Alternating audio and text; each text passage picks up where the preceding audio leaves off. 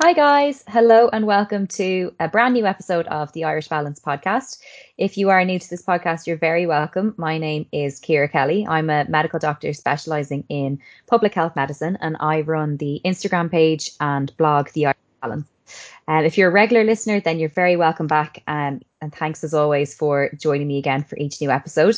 The podcast has had a little bit of a break over the last while. Um, it's been a busy year for us all with the COVID 19 pandemic. And I really hope that wherever you're listening from, you are keeping safe and well and looking after yourself.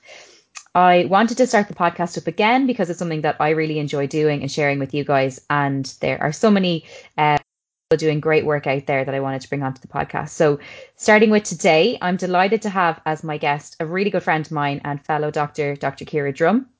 And Ciara and I were in medical school in Dublin together, and Ciara is currently working in dermatology as her area of interest. Now, I asked you guys recently about podcast guests that you'd like me to chat to, and one common answer was more doctors and more female doctors at that, which I'm more than happy to to do. So I get asked a lot about my path in medicine, and it's something that I can talk about from my own experience. But of course, there's many different paths you can take as a doctor, um, many different areas of medicine. So today uh, in our this episode, Ciara and I are going to chat um, a bit about medical school and our experience in it, a little bit about um, working as doctors in our different paths. And I'm particularly interested in Ciara's path in dermatology, and then a little bit about looking after our skin from a skin cancer prevention point of view, which is obviously a really important part of of skin health. So Ciara, welcome to the podcast. How are you doing? Oh, thank you so much. So nice to be asked to join you. I'm great. Um, yeah, doing well. Good. How has your COVID 19 pandemic year been? Oh, it's been very interesting. nice to be. I'm kind of on the dermatology side of things now since July, where I was kind of on the front line on the medical side um, for the first yeah. wave. You were, um, yeah. So, yeah. So that was quite stressful at times, but um, I'm really enjoying work again now and feel kind of more separate from it, which is yeah. nice. That is nice. It's nice to kind of have almost like a tale of two halves to your year. And you and I have obviously been chatting a lot over this past year, kind of doing video calls. And then when we were when we were allowed to, we were meeting up in person. But obviously, that's been few and far between this year. Um, I'd love if we could start, Ciara. I always like to start with a bit of an introduction to, from uh, to kind of where my guests have come from um, and their background, and particularly in medicine, I think it would be really interesting for people to know how you came to apply for medicine, um, and kind of how you found that process, and um, I suppose just a little bit about yourself. Um, yeah, well, I suppose I was never kind of die hard wanted to do medicine in school. Actually, my problem was that I had too many interests. I think, Mm. um, so I, you know, I come from a family of teachers, so I considered primary school teaching for a while. Um, I used to be quite sporty and I swam a lot, so you know, I was interested in sports science, loved languages. I think I did a week of psychology lectures in transition year because I was considering that. Mm. But eventually, I decided I wanted something that kind of had a ladder to climb that was quite competitive, I suppose. Um, and then I knew I liked science, but I didn't want to be in a lab, and I loved working with people, so that kind of led me to medicine um, in fifth year. Um, and in fairness, my mum actually pay, played devil's advocate for a while, which used to drive me mad, but I really appreciate it now because she's Mm. very keen for me to understand the difficulties of the job because you know they had a few friends who were surgeons, um, so she was keen I understood the hours that you would move around a lot, um, so I kind of went into it with open eyes, which was nice. Mm. Um, I actually didn't get it the well, I didn't get it in Dublin the first time around for family reasons. I wanted to stay in Dublin. Um, so I did a year of science first, and then I resat the HPAT. Um, and I had a lot less stress on me at that point. Um, last time I'd done it after a week of mocks, and there was a lot of pressure, and you were tired. Uh, and I was enjoying science at that point. Um, so I was happy if I didn't get medicine. So I actually ended up doing really well, I think, because I wasn't stressed and got in the 99th percentile. Um, so I got medicine in Trinity, so I was thrilled. Yeah. Actually, I had written all these pros and cons lists um, about staying in science versus going to medicine. You know, I was so undecided. yeah. But I actually, I always remember we were, um, my dad was living in Australia at the time, so we were over in Exmouth, this beautiful part of the west coast of Australia, and we'd been out scuba diving for the day. And I got back to the email with the offer, Um, and I Oh think I accepted it in 10 seconds. I, I knew once I saw it that that's Yeah. what I wanted. Yeah. There's a couple of interesting things you said there. I think it's, um, and I've obviously met your mum, and for those who are listening, uh, Ciara's mum and I always share DMs on Instagram, usually over books, but it's so nice. I've met her a few times. She's lo- such a lovely person.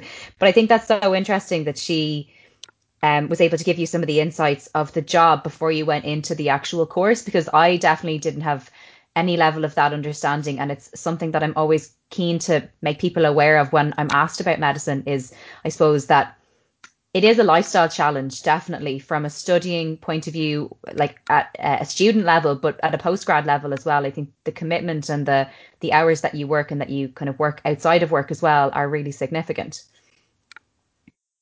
Yes, I feel the same. I think it's Mm. really important that people know what they're getting into Yeah, um, because it can be really tough, um, Mm. as you said, and there certainly are sacrifices on the time you have with your family and your friends, but it's also very rewarding. Um, and I, I love what I do at the same time, but I think it's just important that you're Yeah. aware of that and it's not a shock and you don't end up stuck in it then very unhappy. yeah, exactly. It's like I remember reading the college prospectuses, and like you, we had very similar experiences. So I, um, and some of the listeners might know this, but I applied for Dublin because, like you, family reasons just did not feel ready to leave home, which obviously is, is a privilege to be able to, to, to make that choice. But I didn't put down Dub- uh, Galway or Cork at the time, and my points weren't enough for, for Dublin medicine. So I did dietetics for a year. Like you, redid the HPAT, which is the HPAT's a conversation for another podcast. But anyway, Podcast. whole other podcast. Oh my god! But look, I think one thing I would say from both of our experiences, like I definitely went into the HPAT completely blind the first time and practiced a lot the second time around. Um, and I think that was the making of it for me. But um, I agree with you. I think definitely there was less stress, probably because we weren't in sixth year. Um, we weren't kind of dual studying. Um, but anyway, H HPAT's a conversation for another podcast. Um, but it's interesting that you had a, a course you were very happy to stay in. Um, even though at this, when you were saying earlier on you you like science, but you weren't sure if you wanted to work in the laboratory long term or th- that kind of that kind of area of work.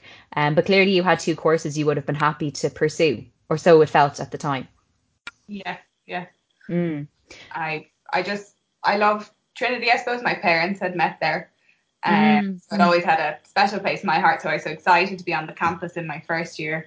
Yeah. Um, I had some amazing friends. Like I think my my first best friend from my first day of primary school when we were four years old ended up on the science course with me. So that was amazing. We were getting the Ah. DART there every day.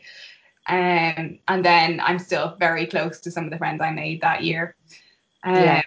And I think it was maybe that side of it that I really enjoyed. Um, Mhm. and the thought of changing to another course when I was so happy uh, Mm. was scary. But ultimately, that was the the job and the role I wanted long term, and that's why I changed. But I And think I had said that I would not change to medicine if I didn't get Trinity. Oh really? I was so happy there. I was like, no, I'll have to stay here. It's it's a magical enough campus. I agree. It has a very special Yeah. place in my heart as well. And so I suppose what I think would be interesting as well to chat about is the actual path through medical school because I suppose it's something that again, like I suppose working as a doctor, I'm asked a lot about the training to be a doctor. And while like, I can't really, we won't go into like specific specifics because there's obviously different experiences in different medical schools depending on where you go. But how did you find medical school? Like you'd obviously just done a year of science. I felt when I did the year of dietetics first that I'd kind of gotten my crazy first year of college out of my system. Was Yeah. that your experience too, or did you feel a bit differently? No, I did, and I was so relieved actually that I'd had the year because I Mm. remember thinking medicine was so intense from the get get go. Like we didn't have Christmas exams in science, so you Yeah. had time to adjust. And then I just remember thinking some of our friends on the course would have just done their leaving cert a couple of months ago, and suddenly they were, you know, in anatomy labs and had exams in a month. And I Yeah. just I nearly felt bad for them that they didn't get the break that we maybe had.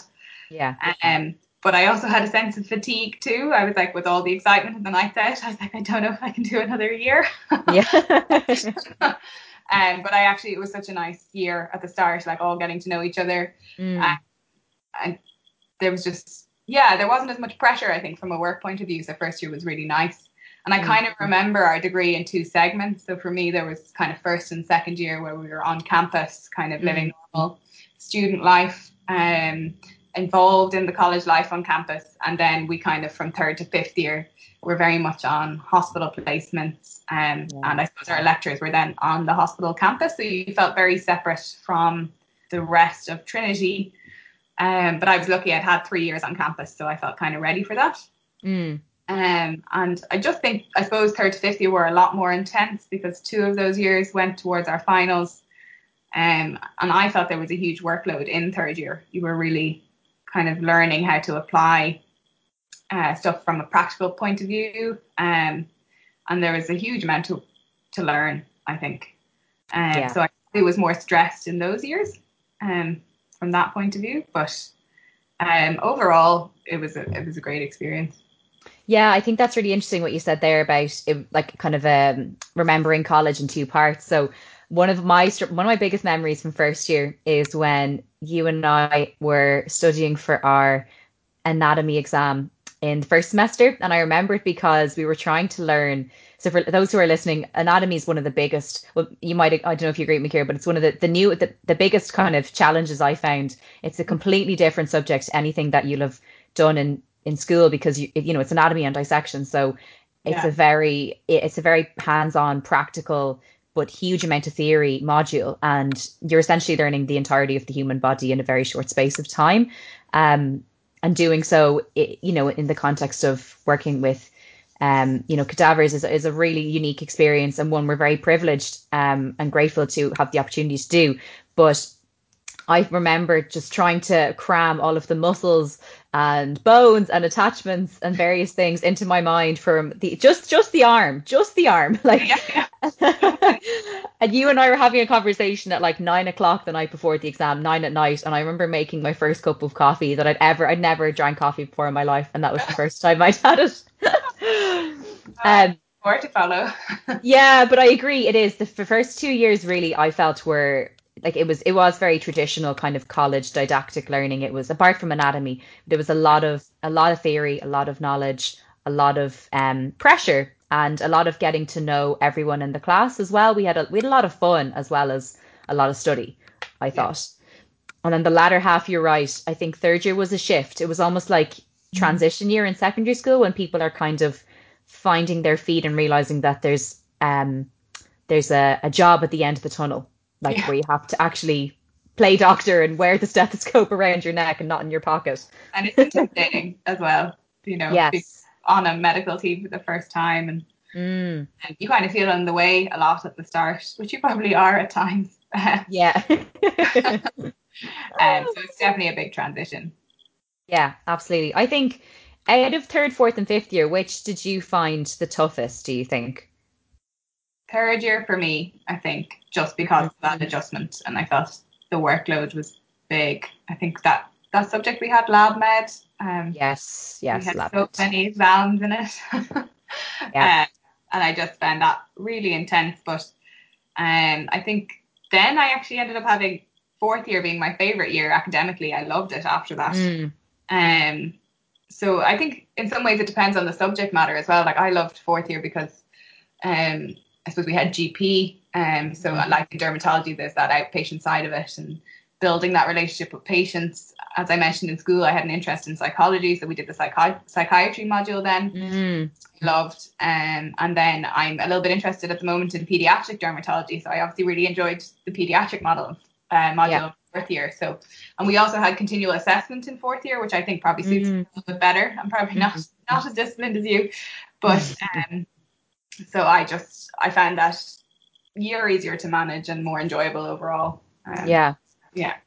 Yeah, I think I should explain to people for background because I know a lot of people listen and, like I say, ask about medical school and being a doctor. For us in Trinity, the first two years were very much theory.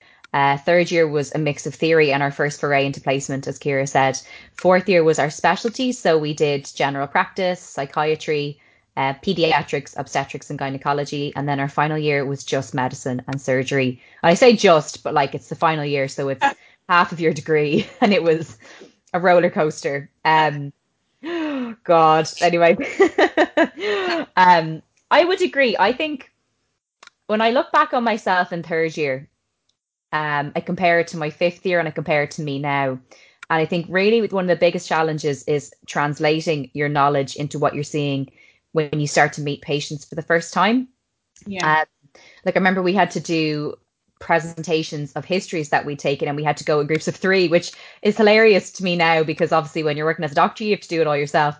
Yeah. But we were going in groups of three to meet patients for the first time and there was so many acronyms that we were putting into our presentation that we didn't know what they meant and we were too afraid because we were just thought we were expected to know what they were and yeah. um so much respect for the poor clinical tutors who were so patient with us. Um yeah. But I think, yeah, I agree with you. I think that was a, a tough one because you really had to translate those, and there was a high standard expected by the end of that year. And I think we yeah. still had a long way to go, even with all the work we'd done. Yeah, it was like the year that needed to take you from, as you say, the theory to being ready for finals and, and yeah, proving yourself that you could be a doctor. So it's this massive transition. Yeah, um, that exactly. really shapes you. Yeah, exactly. Like I remember we had short cases at the end where these amazing patients, like real life patients, came in and we had to do exams on them. And um, it was the first time, like we did so many practice exams on each other who were like, we're all, you know, healthy young adults for the most part. Um, but then we had all these real life patients who were so amazing to give us their time. And it was kind of the first time when I kind of went, oh, wow, no, this is going to be my job. Like I'll be doing this properly and, you know, I'll be responsible for what I find on these exams in two years' time. Um, I think for me, I think I, I agree with you on fourth year. Um, for those listening, it's really interesting to, to see the different specialties. And certainly, I thought we were really well taught for the most part in fourth year. And then fifth year, I think I found the toughest because it was the last year. Um, it was very pressured year, particularly the second semester just before um, yeah. our clinical final exams. And I think I found it toughest because I put it, and everyone does, but I, I put an inordinate, inordinate amount of pressure on yeah. myself and kind of reach the peak of kind of that imposter feeling mm. where you think you'll reach your finals and someone's gonna like pull out a jack in the box and say, "Ha, go home." like, I had that first year so badly. I was like, and I didn't even understand. I'd never heard of imposter syndrome, but looking back, I was so mm. terrified that I didn't deserve to be there. Yeah. Uh, and I was just waiting to be found out the whole year, and then I kind of did okay in the exams, Mm. Um, and I was like, oh no, it's okay, it's okay. yeah, exactly. And like, I think it, what's funny is at the time you're just kind of so conscious of keeping up with everyone and trying to do yourself proud, or at least that was what I kind of tried to do. Um, and no one really talks that much about the imposter feeling. I don't think, or I just I don't remember us.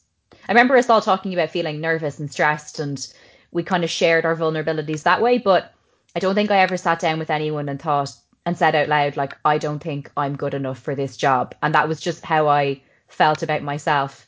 Yeah. And then I got to the other side of finals and was like, oh, okay, in six weeks I'm going to start and no one's kicked me out yet. Which is, you know, it's, it's, and I don't mean that in a, I'm not trying to be like overly self deprecating here. It's just, I think that in medicine, so many of us, um, we, we try to be perfect and try to do as well as we can in a really tough course and I think kind of self compassion is something I would have I wouldn't have minded a bit more of um back then. If yeah. that makes sense, you know? Yeah. Um and then okay, so I suppose one thing then I suppose to finish off chatting about med school, mm. would there be if you were going back now talking to yourself starting first year again, and I know this is a bit of a cheesy question, but like would there be a, like two or three things you'd say to yourself starting again that you not that you do differently, but that you kind of go, this would be my advice for you starting out. If someone was, let's say, beginning med school. I would love to have maybe studied my physiology very thoroughly in first year. Like if someone had told me this would be really important always in your career. Yeah. um, and like, you know, stop just having fun in first year. This is important. mm-hmm. uh, so I think that would have been maybe I would have done that more thoroughly. And just in general, um, that it's going to be okay, I think. And yeah, I probably would have told myself to maybe do things in slightly more bite-sized chunks throughout the year. I had a tendency to maybe leave things to the end of the year and then put mm. myself under huge pressure. Yeah. Uh, but and yeah, to, to, like tell yourself you deserve to be there and it's okay. And a lot of other people are feeling the same way. Yeah. Uh, as you said, yeah, and to not put so much pressure on yourself all the time. Yeah. I love yeah. that. I think knowing that people are feeling similar is just one of the things I would tell myself. and also to kind of like I don't know, I, like I say all these things. If I went back, I'd probably do the exact same thing. But when I went and did my masters, I found that my the way I learned was different. Like I still, it was more about the quality of the work that I did over the quantity of the hours that I put in if that makes mm-hmm. sense. So it wasn't like a I must be at my desk at 8 a.m. and finish at 7 p.m. Like I'm not able for that anymore. Like oh. it was what do I need to do today? What do I want to study today? And how does that fit into my overall kind of study plan of how I'm going to get through the next couple of weeks or few weeks or months or whatever it is that you have in front of you. I think that finding a bit more of a balance around the hard work, particularly later on yeah. when the pre- when the pressure got a lot more intense, that's probably what I would remind myself of. Um, but I totally agree with you on the physiology. That stuff is important. it's so important. Anyone in first year, learn your physiology. Very learn well. your physiology. Oh my god. Even when I was doing the masters, I remember sitting in the library and seeing all the med students with their iPads um, in UCD, and they had like 3D anatomy um, software and I remember just thinking, oh my God, like here, I was there in 2D trying to remember these Latin terms. Um, so there's, there's so many different ways of learning, I think, as well. And I think we all learn differently and finding the style that suits you and kind of having it for those five years or six years, whatever it is, is really helpful. Yeah. Um, okay, that was so, I really enjoyed talking about med school. I have to say, I haven't thought about it in a while. Um, time ago. It does. It really does. Oh my God. Okay. So I suppose what I'd like to chat about next is your path then for medical school into dermatology because um, I'm always asked about how I got in, how I moved to public health and kind of navigated my way there. And what people I think often don't understand, particularly if they're just going into medicine or thinking about it or outside it entirely, is when you qualify, you you all have pretty much the same degree, but that's not the end. You then kind of have to you get to the top of the rung for med school and you at the bottom of the rung for doctor life. Um, and you kind of have to start working your way up and it's not a, it's not a linear ladder. Like it, it branches and there's peaks and troughs and there's so many different ways you can get to where you want to be um, and many different routes that can be taken. And i think that only really kind of comes into play later on when you kind of get to do your specialties and you're in fifth year and you start to realize that. And one of the books I think that because you and I both read this book, one of the books I think that resonated so much with many junior doctors was Adam Kay's This Is Gonna Hurt. Um, mm. resonated with a lot of people here and in the UK as well. Um, and just as a starting point for, for this bit of our conversation, I was wondering what you thought of that book in terms of your own experience. And we won't dwell too much on, on junior doctor life because it is it's different for everyone. Um, but you, did you feel that resonated with you, or what? What were your thoughts there? Oh, I loved that book so much. I think I read it in one sitting and I was roaring laughing. Like I couldn't hold it in. So funny. Um, it is so funny. And I think it's so funny because it does resonate so mm. much and he captures it, I feel, in such a positive way. We sometimes we have a tendency to fall into this trap where it sounds like we're complaining, you know, mm. the time and can be, are negative about it. And he just puts this really funny twist on all the really tough sides of it, and it's just mm. such a way to portray the struggles that are there. Um, and I think particularly his intern year, um, I definitely related to like stuff when he was so tired and he was calling the nurse back who bleeped him and he called her mum, um, mm. so disorientated or. Um, say for example, I think he'd finished a 36 hour call and he came out to find his car clamped because you know, yeah. They, never give us parking or anything. No. So, and a girl from our year who's on Obs as well. Literally, that happened to her like a week after I read that after a long shift. Oh no way! So it's it's so true to life. Like everything yeah. he talks about is what stuff we all go through. Um, it also gave me so much respect for people who do obstetrics and gynecology.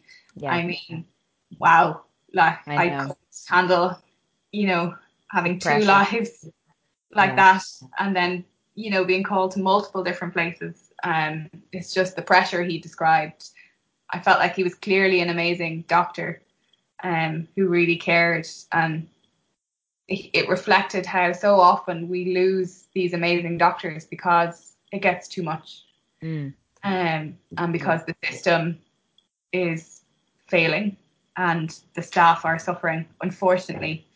Yeah. Um, so he was just an example of some of the amazing people I've seen um, leave the system. Yeah. So it's it's a fantastic book, and I would highly recommend anyone who's thinking of doing medicine to read it. Mm. and because I think it ties in the joys and the the sorrows Yeah. of being a doctor in beautifully. Yeah. Um, but to also stress that there are other specialities not as pressurized as option Mhm. kind. Yeah. Uh, so don't Yeah. Turn you off either as well. Uh, you know. Yeah, absolutely. I thought it was it was one of the first books I've ever read that really captured the junior doctor experience so articulately, and it is so funny. Oh my god, that book is so funny.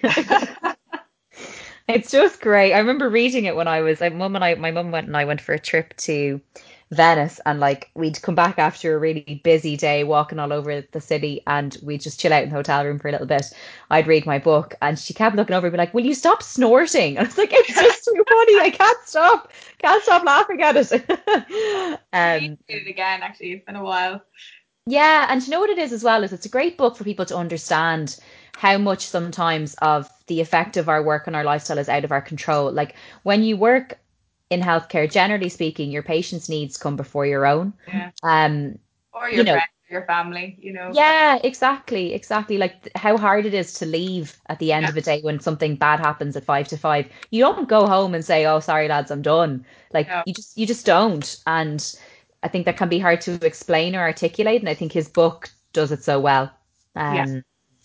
And I suppose then going on from there, like obviously it's kind of this. I think there's almost like this parody about junior doctor life that it's this chaotic experience and it's full of um full of madness and and everything that Adam described in his book. I think what you've said there about the fact that like that the, the joys and the sorrows, I think that it is packed with both and I think you learn a huge amount about yourself during those years and about um the human experience through the amazing patients that you get to meet. Yeah. Um, I suppose what I was wondering is, um, starting off as a junior doctor, when did you start to think th- about dermatology as the area that you'd like to move to? Because I don't think, correct me if I'm wrong, but it's not something that we get a huge amount of exposure to in. We, we do cover it in medicine, obviously, as in medical school, but yeah. But junior doctor training. yeah, very small amount in medical Yeah. in the odd lecture. And I remember hating those lectures because you kind of would have someone standing at the top showing you pictures of skin lesions, Yeah. being, describe it, and you wouldn't have a clue, you know, because Yeah. Um, we hadn't had any kind of te- much teaching on it at all. So I kind of Mhm. would get really nervous in those lectures. But um, did the dermatology intern job in the Mater as part of my intern year. Mm. And up to that point, it, it's kind of nearly like being back during your leaving cert years, trying to decide what you want to do for the rest of your life. Yeah. Uh, you're looking around, you're trying to find a speciality that works for you. And to that point, there'd been stuff I'd liked, but there always would have been big negatives. You know, they'd be like, I love that, but this would Yeah. Wind me up after 20 years, you know. Yeah. Um, and then I did the, the, the intern job, and I was like, this just fits. I just love everything about it. I um, I just, I don't know, I, I Yeah. it's a lovely balance of all the nice aspects of many different specialities, and I just knew it was for me.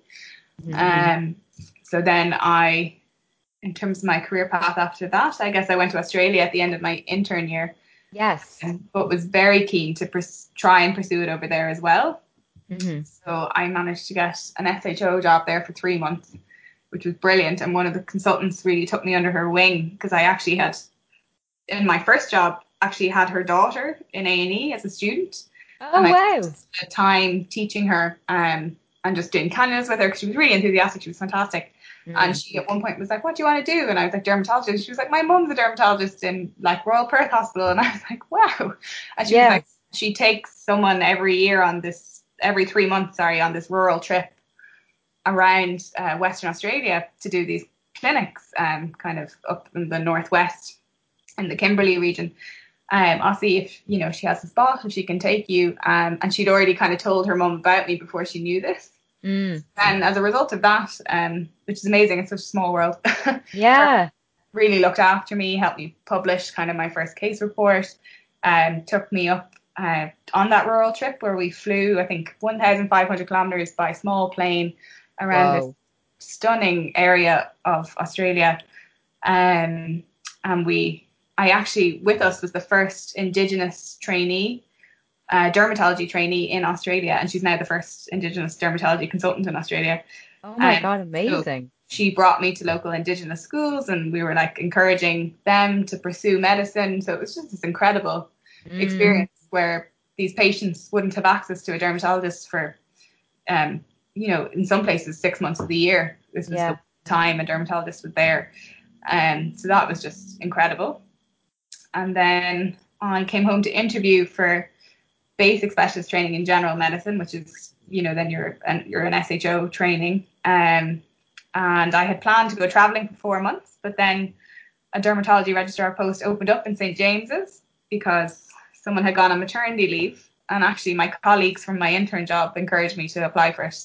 Uh, they they have always been very supportive, um, and I got it. So I ended up cancelling my plan and staying. And I learned so much on that job. The consultants were just incredible, and Mm. they taught me so much and were so encouraging. Um, and then I started my BST very reluctantly because I just knew I didn't want to do medicine anymore, and I didn't want Yeah. to do the all. You Um, found your area. I had found my area. Um, but unfortunately, you still have to do your three more exams and two years in medicine. But I thankfully managed to get six months of dermatology as part of that. Yeah. And now I'm working as a dermatology registrar in St. Vincent's, and I absolutely love it. I love that. I remember catching up with you after Australia just before you started that derm job, uh, dermatology job in St. James's, and just hearing you talk about dermatology, you can tell how passionate you are, and it's a really wonderful feeling. I think to find you're right. Like it's it's it's it's uh, it's almost like picking your your career path off your leaving cert, but you have no idea what you're picking. Um, at the, at that time, whereas with medicine, you've had a bit of a taste of a few different things, and you're trying to find a, a place where you feel like you fit. And I just remember how you felt about that was how I felt about public health, and that was how I kind of knew that you must like I could tell by your passion how how passionate you were about the specialty, and I think it's a really wonderful thing to find that fit. I feel Um, so yeah. And how did you find Australia um, working there compared to working in Ireland in terms of dermatology? What um, I suppose were there main big things that stood out in terms of um, the work itself or the work life balance? Or sounds like you had a really cool and very serendipitous experience over there. Yeah, I mean, I absolutely loved it. I was there for 18 months. Um, and it was just, I had the most wonderful time. I guess there is a better work life balance there. Mm, And they have a lot more money in their health system, so there is more staff. Yeah. And in every area, like there's more nurses, there's and more physiotherapists. Like everyone is less stressed, so people are Mhm. generally that little bit happier in work. Um, and your it, work feels more like just one part of your life, whereas in Ireland it can feel like everything at times, um, Yeah. all consuming. Um, so I really enjoyed that part. I felt like they were very support. It was a very supportive environment. Um, maybe a bit more casual as well. Like all you, all the consultants would go by their first name. You kind of would be friends Mm, interesting. outside of work as well, which was really nice. Um, and it was a very difficult choice to come home because you knew you were coming back to a health system that was struggling and Yeah. not advanced. Um, but ultimately, it was fa- the pull of family that brought me back. Really, it is quite far away, Mm, but I may go back someday. I mean, it's a it's a wonderful place. I, the climate is incredible. mm. Facilities are incredible.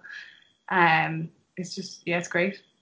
Well, I'll definitely go back with you for a little bit because I need to go to Australia. I've never been and I really need to go. Every time I talk about Australia, someone tells me that Melbourne is the city for me because it's a big foodie city. And Yes. Oh my god, it's overwhelming the amount of choice of really yes. I don't know where to go. It's so good. Oh dear. And come here, I would I would love to know, I suppose, I'm kind of a bit obsessed with purpose. Um and for me in public health, people following or listening will know that I'm really passionate about prevention being better than cure and the importance of looking at the root cause of things, which is one thing we try and do in public health is take a bigger picture as opposed to, um, let's say, trying to put out the fire. I want to know why the fire started in the first place, if that makes sense. Not a great metaphor, but I suppose trying to to go to the heart of a problem. Um, and I'd love to know in terms of dermatology, what is it that you, and maybe this is a multifaceted answer, but what's your why for the specialty, or what is it that, that you really enjoy so much about it? Um, well, as you said, I just love it. I'm very passionate about it. Um, I feel like it has a little bit of everything.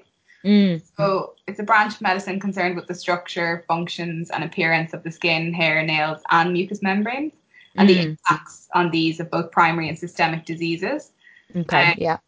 It is, and it's a specialty with both medical and surgical aspects, which I think is so nice. Um, Yeah. I love having the theatre list, but it's kind of it's day theatre and it's relatively low risk theatre as well. So, um, and it really mixes up your week, um, doing a mix of clinics and a mix of theatre. Mm. Um, I think it has that part of GP that I like. That it's mainly outpatient based, and a lot of the patients have chronic conditions, so you build relationships with them over time and you get to know them. I Um, I think it has an element of psychiatry that I like because many skin diseases have a significant psychological impact and burden. Yes. Um, I, I think it's one of those specialities that doesn't rely on a huge amount of diagnostic tests as well. So it's fascinating in that sense. There's, there's Mm. over 3,000 conditions in dermatology, and so much of it is uh, piecing the puzzle together. So from like the history, um, you start with that, and then you look at their skin all over, and you're looking for different patterns, different shapes of lesions, different types of scale. You're looking at the feel of it. Mm. Um, you're looking for clues all the time, and it's just, and then it's so satisfying when you piece it all together and Mm. it fits to something, and it's that's really a really nice side of it. And then you just ha- get a biopsy to kind of confirm the diagnosis or help you on Mm. the way. But um, otherwise, you know, it's very much clinical in that sense. Yeah. I love that there's a lot of teamwork as well. So we work with, very closely with our specialist nurses, um, which are just a wealth of knowledge, you know, in phototherapy. Uh, we have skin cancer nurse specialists, um, and and we also work a lot with other specialities. So the plastic surgeons, uh, the oncologists, the radiation oncologists. Mm-hmm. Often ha- we have a lot of meetings where we all come together, and you get all of these people who specialize in certain areas and are experts in certain fields, and they all put their heads together and they discuss the case and they just decide on the best management for the patient, and that's just amazing. I think. It is. I love that. Yeah. So it's just, I feel like I have one of the best jobs. I feel really lucky. I love that. And I'm sure anyone listening can hear the passion in your voice for the specialty. I think that's so important as a doctor to find the area that you really care that much about because you're going to dedicate your career to it. And if you give that much of yourself to it, I think it's really important that it's something that, you know, um, that you feel strongly about and that you're passionate about making a Yeah. difference to. Yeah. And I suppose then what would be, if people are wondering, what's the route to becoming a dermatologist, let's say in the Irish context? Yeah. Um, so obviously you have to do an undergraduate or postgraduate degree in medicine Mm, between four and six years, and then you have to do your intern year, which in. Ireland is one year. The UK would be two years. yeah. Then you have to do the basic specialist training in adult general medicine. So say say you do basic specialist training in pediatrics and you decide you want to specialize in dermatology, they actually have to go back and then do the BST in adult general medicine. Oh, wow. Okay. So for a few people that that's four years then. Yeah. Um, and then you're usually expected to do um, at least one non-trainee dermatology reg year um, before you're kind of eligible to get on the higher specialist training in dermatology. So overall, I would say it takes a minimum of nine years of training before you can actually start training to become a dermatologist. Wow. Um, I would also say it's probably a reasonably com- competitive um, specialty to go for. There's Mm. 17 posts um, on the training scheme in the country, and it depends how many are finishing their scheme the year you're applying as to how many will be available. So there's usually between zero and three spots a year. So three would be a very good year. Mhm. Um, and there's 11 centres that have dermatology registrars, let would say let maybe three regs in each department on average. So there's about 30 people going for maybe two spots. So best case scenario, Mhm. you have a one in 10 chance. So um, it's definitely Tough. competitive. Yeah, Mm. go for it. Yeah, yeah. And what's the day job like, day to day, kind of the schedule of, of what you do? Um, yeah, so at the moment, uh, for the first six months of the year, I'm on the surgical side of things, um, and then I will go to the medical side. So at the moment, I'm doing kind of skin cancer clinics, melanoma follow up, keratinocyte follow up clinics, and then I have one uh, biopsy list a week to myself, and then one theatre list with a consultant, where I'm learning to do kind of excisions uh, under supervision at the moment. So at the moment, I'm just doing uh, the trunk and the limbs, but then you'll progress to you know the face and the scalp, which would be Yeah. trickier. Mm. Um, so, for example, my week starts at half seven on a Monday with the melanoma multidisciplinary team meeting, where um, you have all the specialities coming together to discuss every melanoma case. that's diagnosed in the hospital and deciding the best way to manage it. Um, and then half eight we have clinic, and then half one is my biopsy list. On a Tuesday, um, we have reg teaching at eight, then my theatre list starts at half eight, and then clinic again at half one. Um, Wednesday's a more admin day with a few multidisciplinary meetings. So we discuss cases with the histopathologist on a Wednesday morning um, to come to a diagnosis sometimes if it's not clear. So that's really interesting. We look at the histopathology up on a, on a big projector. Um, and sometimes we have a complex skin cancer clinic. So um, again, mm-hmm. where all the specialties come together and you bring the patients in, which is amazing. And then there's a lot of administration in Derm because it's all outpatient. So you're following up results and biopsies yeah. all the time. So I do that on a Wednesday afternoon. And then Thursday I hold a consult bleep. So if anyone in the any other team in the hospital has uh, a skin related issue for one of their patients, they would bleep us to come see them for advice, or we kind of take calls from GPs or pharmacists. And then Friday it's double clinic day again, and we get a lot of teaching as well. We get about um, two to three hours, I'd say, of teaching from the consultants every week, which is incredible. Whoa, that's brilliant. And it's yeah. so important as well. It's so important though, because otherwise, like you have to learn and do simultaneously. Yeah, I know. I, I feel so lucky. They really um, put a lot of time into teaching mm. us, and they know how important it is. So we we mm. all really appreciate it. So your job is obviously very. Uh, no two days are ever the same, clearly um, which is which is great. And you obviously work with, as you said, with so many different specialties, which I think is amazing, all coming together for an outcome for the one patient. And then, um, what's the actual training scheme like for anyone who's curious? Um, yeah, it's a five-year scheme.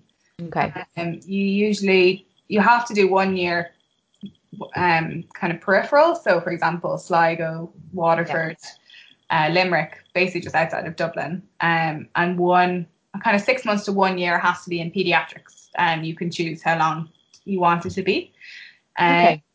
They're, they put a lot of emphasis on, you know, continuing to have publications, you know, doing an audit every year, and they do give you kind of a lot of time to do that. You'll get a half day once a week, kind of for education research purposes, mm. and they definitely give you time, you know, to take a year out if you wanted to do a research year or a master's or something like that. So they're very supportive of that. Um, and there would be an MCQ once a year, every year, um, until you finish at the end of the fifth years. And you obviously have to keep a portfolio um, of everything that you're doing during training. And there'd be some mandatory courses as well. For example, there's a biology of the skin course that people do in Cambridge for a week um, that they all say is brilliant. Cambridge, oh, that'd be lovely. I know, apparently it's a really nice week. So oh, post COVID time, hopefully we'll be back to yeah. like Yeah. Um, and I suppose we should say as well the the schemes when we talk about these schemes and training schemes, we mean with the Royal College of Physicians of Ireland, the RCPI. Yeah. Um, and the RCPI website is rcpi.ie for anyone who wants to have a look at curriculums or anything like that. There, they're very responsive to um, questions about training. Um, okay, so I think we've we've taken a deep dive, I suppose, into doctor life and into dermatology. And thank you so much for all that information. I know it's going to be so helpful to people um, listening. What I'd like to cover as our last topic, because I'm conscious of your time as well, um, is I wanted to talk about skin cancer prevention. And we're heading into winter now, having made it through a very strange summer. Um, so the sun is kind of disappearing on us a little bit. But yeah. last year, Ireland launched its first skin cancer prevention plan. Um, we know skin cancer is the most common cancer in Ireland, um, with two main types, so non-melanoma skin cancer and melanoma. There's around 11,000 cases of non-melanoma skin cancer in Ireland each year and over 1,000 cases of melanoma. And I think it's a really important topic that I haven't covered yet on the podcast. And it's one where prevention really is better than cure. Um, and I wanted to start by asking you just uh, a, a, couple of questions about it. Um, I suppose first of all, one thing I've heard a lot about is our skin type. Um, don't know a lot about it, but I've heard about it. Do we have a skin type, or what do we need to know about that? Yeah, well, I I agree. I think skin cancer is such an important thing to talk about. Mm. I'm really happy you brought that up. Thank you. Yeah. And definitely prevention is huge in it. I think the British Association of Dermatology estimates that four out of five skin cancers were preventable. Oh, wow. Um, and yes, we, we do have six different skin types that we classify according to phototype because not everyone's skin offers the same level of protection to the sun. Okay. Uh, it's important to say your skin type is determined by your genes and it does not vary uh, according to how tanned you are. And um, it's determined by melanin. So that's a pigment molecule in your skin and it's just packaged differently in people of different ethnic backgrounds. Mm. Um, so the type of melanin in all skin types is eumelanin, except for those with red hair and freckles who have pheomelanin, and that is less able to cope with UV irradiation. So mm. they they would be skin type one, so pale skin which burns very easily and they never really tan. Um, just because they have that type of melanin that can't cope with the sun. Um, yeah. Then type two is fair skin that usually burns but may get a gradual gradual tan. Um, you, you can have dark hair with that, but still have fair skin. So you can imagine in Ireland, we probably mostly have type 1 and type 2 skin, so we are at yeah. a higher risk of UV damage. And I think that mm. that reflects in the, the rates of our cancers across Europe. Um, type 3 is skin that burns with long or intense exposure to the sun, but generally will tan easily. Um, t- type 4 is a more Mediterranean um, olive skin. Mm that needs intense exposure to the sun to burn. So usually brown eyes, dark hair. Um, type five, more Asian skin types, naturally brown skin with brown eyes and dark hair. The skin will darken very easily with the sun and only burns with very excessive exposure. Okay. type six skin is very dark skin that easily darkens on exposure and rarely, if ever, burns. So okay. they're kind of the most protective from the sun. Mm. Okay. Yeah. And I suppose alongside our skin, do we, I presume we consider our skin type a risk factor then for yeah. skin cancer. I was going to ask kind of what are the main risk factors for the different types of skin cancer. Yes, so um, fair skin is definitely a risk factor, mm. and that's because UV exposure is a well documented risk factor for skin cancer. Mm. Um, and for that reason, I think it's so important to highlight the risk of sunbeds. Um, and that was one thing that was really different in Australia because they're illegal there. Um, and I think a few of the dermatologists were quite active in getting them to be illegal. Um, yeah. And I think they should definitely be more tightly regulated as many tanning salons don't provide adequate information on the health risks. So, for example, um, a first exposure to a sunbed before the age of 35 will increase the risk of melanoma by 75%. That's huge. Whoa, 75%. Yeah, and that's, the, that's the skin cancer we worry about the most. Um, yeah, absolutely. Uh, and, you know, a third of uh, melanomas occur in people below the age of 50. So, um, you know, we often see patients in their 30s with it, and you need to catch it early because it's the one that can spread. Yeah. Um, so really, uh, just a big no to sunbeds. yeah, absolutely. Um, I we do have some element of legislation in this country. I need to refresh my memory on this. Yeah, but below the age of eighteen. Yeah, uh, that's what I thought. Yeah. But in uh, Australia, they're completely illegal. For anyone, yeah, they just don't. Wow. Okay. Yeah. yeah. Um, and then I suppose other risk factors would be immunosuppression. So transplant mm. patients we, we would see a lot in clinic um, radiation exposure. So even though we, you know, do use radiotherapy as a treatment for some skin cancers, it does increase your risk. Yeah, um, yeah. Chronic injury or inflammation in the skin. So say a chronic lower leg ulcer, often you'll get an SCC, uh, which is a squamous cell carcinoma arising in that. Okay. Um, which is, as you mentioned, it's one of the non-melanoma or keratinocyte cancers. Okay. Um, a previous skin cancer. So 30% of people diagnosed with a basal cell carcinoma or a squamous cell carcinoma will have between two and five tumors within five years of their diagnosis. Oh my gosh! Wow. Yeah. Um, being uh, a man and being older, higher risk. Um, oh. and then previous light treatment, say for psoriasis. Um, so that's the UV again, but it's a controlled UV, but it still slightly increases the risk. Um, smoking, HPV infection, uh, exposure to certain chemicals like arsenic. Um, and then specifically for melanoma, it's occasional intense sun exposure. So in Ireland, I suppose we get a lot of that with people going away on holidays and not having a background very kind of sunny climate. Yeah. Um, sunburn, particularly during high childhood, sunbeds, as I said, and multiple large or unusual moles or many moles, and a family history of melanoma. So they're the kind of risk factors. But really, the main thing is the UV exposure, and that's the area of prevention you know, so yeah. important. Yeah, there's two things. So actually, I, it's funny. I had UV therapy before. I can't remember if I've spoken about this on my Instagram before, but I had. I probably told you this already, Ciara. I had mm. um a psoriasis that was basically like a, an autoimmune reaction to um, a strep throat that I had, but I ended up having to get UV therapy because the psoriasis was very extensive. Um, and I celebrated my 21st birthday with um, it creeping up onto my cheeks. um, yeah, and it was the only time. Like, it was a very unusual experience to go over and do this like short kind of I think it was over six weeks I had to do UV therapy, and it, it was a very unique experience that I'll never forget. And it made me acutely aware, I suppose, of, of skin protection around yeah. that time. And I think you're so right. You know, in Ireland, like previous to the pandemic, obviously, um, a lot of people really enjoyed going off on a sun holiday and like I'm sure there's many Irish people out there who are more than familiar with a bad burn. Um, and it's it, it, happens all too easily, I think, and we do need to be really yeah. mindful of the fact that those those occasional intense sun exposures do count and they do add up over time. Yeah. And I suppose, as I've said already here, um, this kind of is where our public health and dermatology come together. But prevention is obviously much better than cure. And so my segue into this is what would be some um, some of the key things that we should do then to reduce our risk of skin cancer?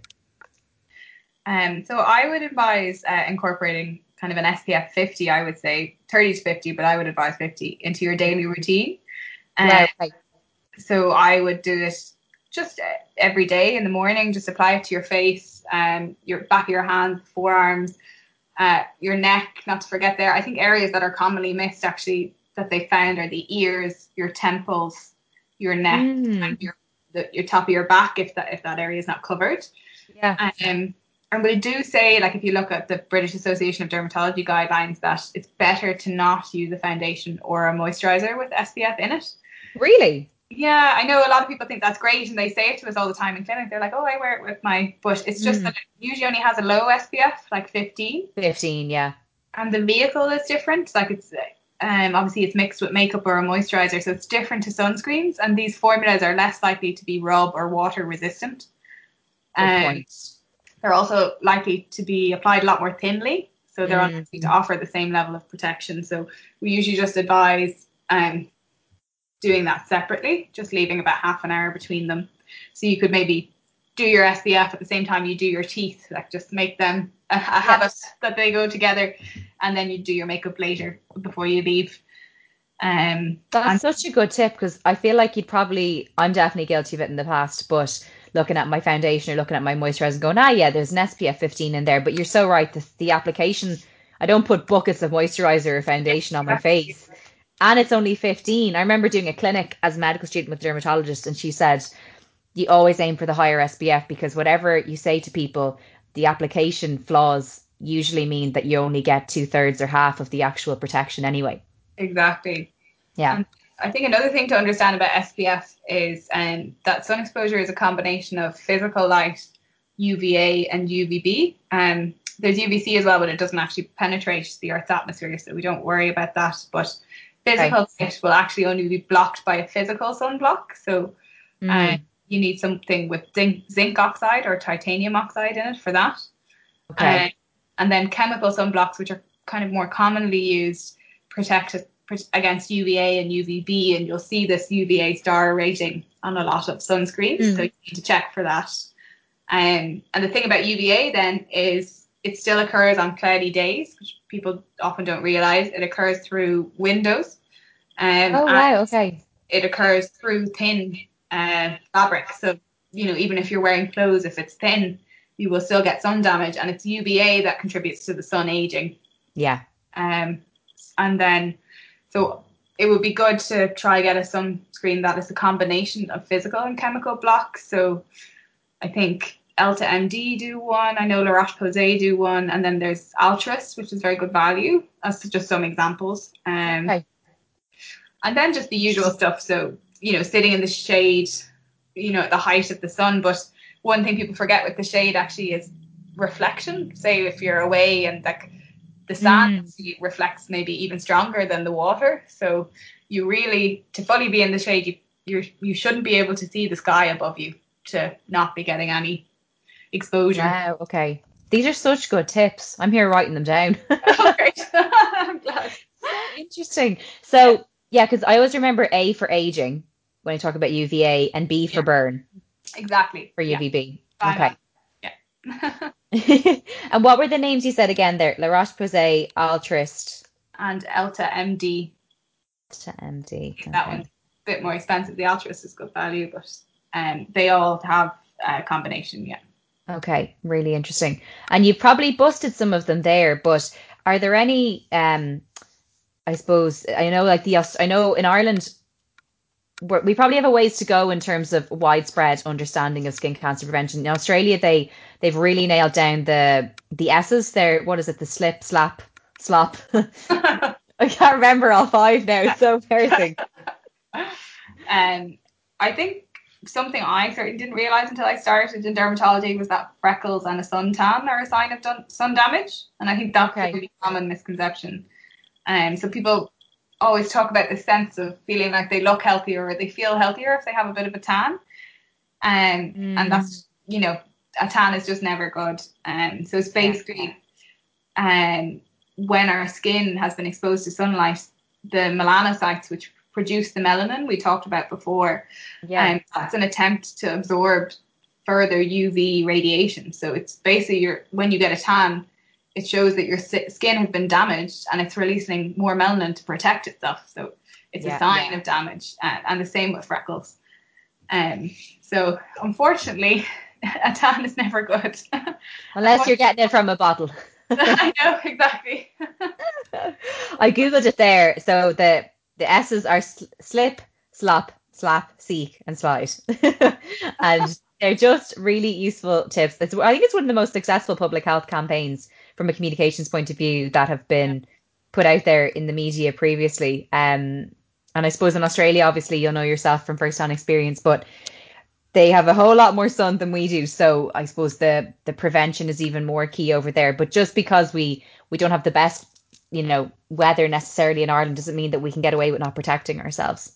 No, um, so, uh, very important. But yeah, and why they, you know, I remember being in Australia, and if you had a burn, like it would nearly be an insult to them. Really, like, come up to you and they would say it to you. Like, was, wow, okay, because it's yeah. just it's just part of their routine to prevent it. Well, so I, I mean, it just, it, I suppose skin cancer does kill people, and they're yeah. aware of that, and probably know of a lot more people that have had it because it's so common over there. So they're yeah. just very good at mm. looking after their skin as a result.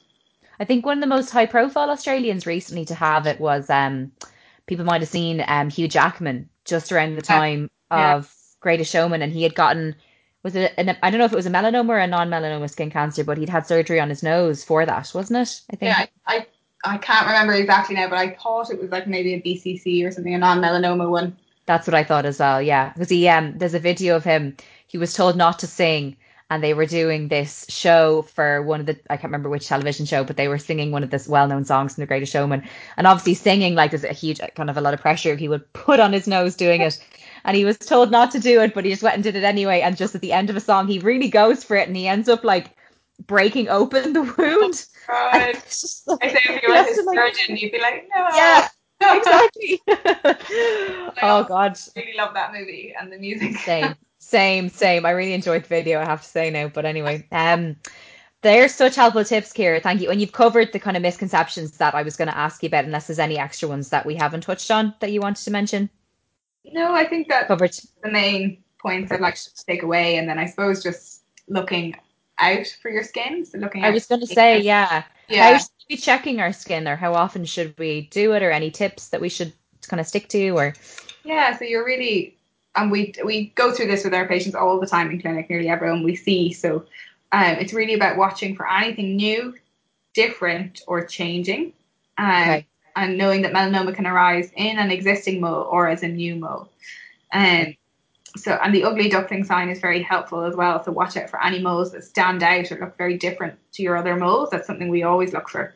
Mm. Um, and then we always talk about specifically for I suppose this is for moles now, but the A B C D E. Um, so you know if it's asymmetrical, so you can't fold it over on itself. Um, if it has an irregular border, so kind of cornflake jagged edge to it if it has lots of different colors in it, like pinks, blues, blacks, that's not a good sign. Mm. Um, a diameter greater than six millimeters, although you can have melanoma smaller than that, but it's just a good one to look out for as well. And then anything that's evolving really. So if it's getting bigger, it's becoming elevated, just if it's changing quickly at all. Um, and then in terms of the keratinocyte or the non-melanoma skin cancers, they tend to affect people more in their kind of 60s and 70s, and they're more like say a cut or an area of skin that just isn't healing, and then they get crusted and it's growing and it's tender maybe, or it kind of bleeds and it's just not healing. They're the ones that we are like we want to we want to see we want to see you. Yeah. Um, and then in terms of just practically doing it, I would say maybe once a month most um because you don't want to be getting too up to 90 about it either and um, yeah.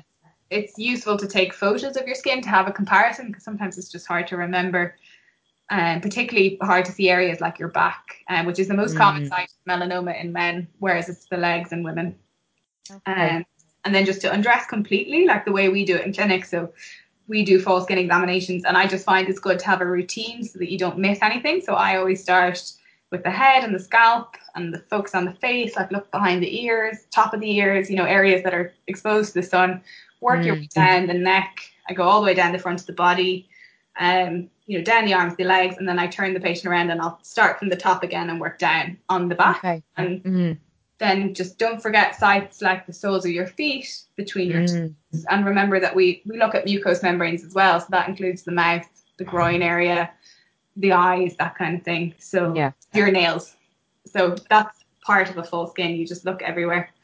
Um, very, very thorough. Yes, it is thorough. People are. No, but you're right. Yeah, they're like, I didn't know. I had to get down to my underwear. You're like, I'm sorry. but having a routine is key. It's like checking, not to suppose diverge too much, but it's like you know when they say feel on the first about checking, um, you know, doing a breast check on yourself. I think yeah. that that's important to have that routine. Okay, brilliant, Ciara. I said this would probably be half an hour, and I think it's been an hour or so that we've been chatting. But you know what? It's been great, and I think it's such an important topic, and it's it's great to talk to one of my best friends, but also a fellow doctor and someone who's training in an area that's just totally different to mine, but where prevention is, is key as well, and that there's overlap there too. And I think it's been so interesting to hear about the passion you have for your job and for your path in medicine. And I know a lot of people are going to take a lot from this conversation. Is there anything else you'd like to flag that you haven't um, that you wanted to say in our chat about skin cancer or any other areas today that we haven't touched on, or are you happy enough? No, I just would like to thank you for having me on. It's been really lovely to chat to you about all this as well, um, and particularly the prevention side. It's nice that we have that little overlap. So, um, yeah. to talk about non-COVID stuff when it comes to medicine and everything. So it's a nice break from all of that. So thank you so much. Oh, 100%. I think that there has there's a lot of chat out there about COVID 19, and I think it's really nice to talk about health topics that aren't because we know that obviously a lot of non COVID health concerns have been put on the back burner this year by, or have had to have been, or because of hospital services being stopped. And that's very difficult because we know that those things don't go away just because we have a new virus. And I suppose just given all the signs and things that we've talked about here, it's probably really important to mention that if you have any concerns, would you say Ciara's best place to start is just pop along to your GP and have a chat with them, or give, yeah. give them a call and see what if they can have a chat with you about it? I think that's probably and the. Just, and just to know that we're still here, we're still seeing patients, and yeah. and we're keep we're doing things safely, and we'll like particularly in dermatology, we're trying to do biopsies or excisions on the same day in clinic, and then we'll phone you with the results to minimize the amount of time you come into hospital. And um, you know, we take lots of measures to keep you safe, and I would hate mm. anyone to be too scared to come in to see us. You know, mm. health is so important, and we will always be here for you. I think would be the message that I would be very keen to put across during COVID. You know that these mm. things still are very important, and we haven't gone anywhere. oh, I love that, Ciara. I know that's going to be so reassuring. It's reassuring for me to hear, let alone anybody else.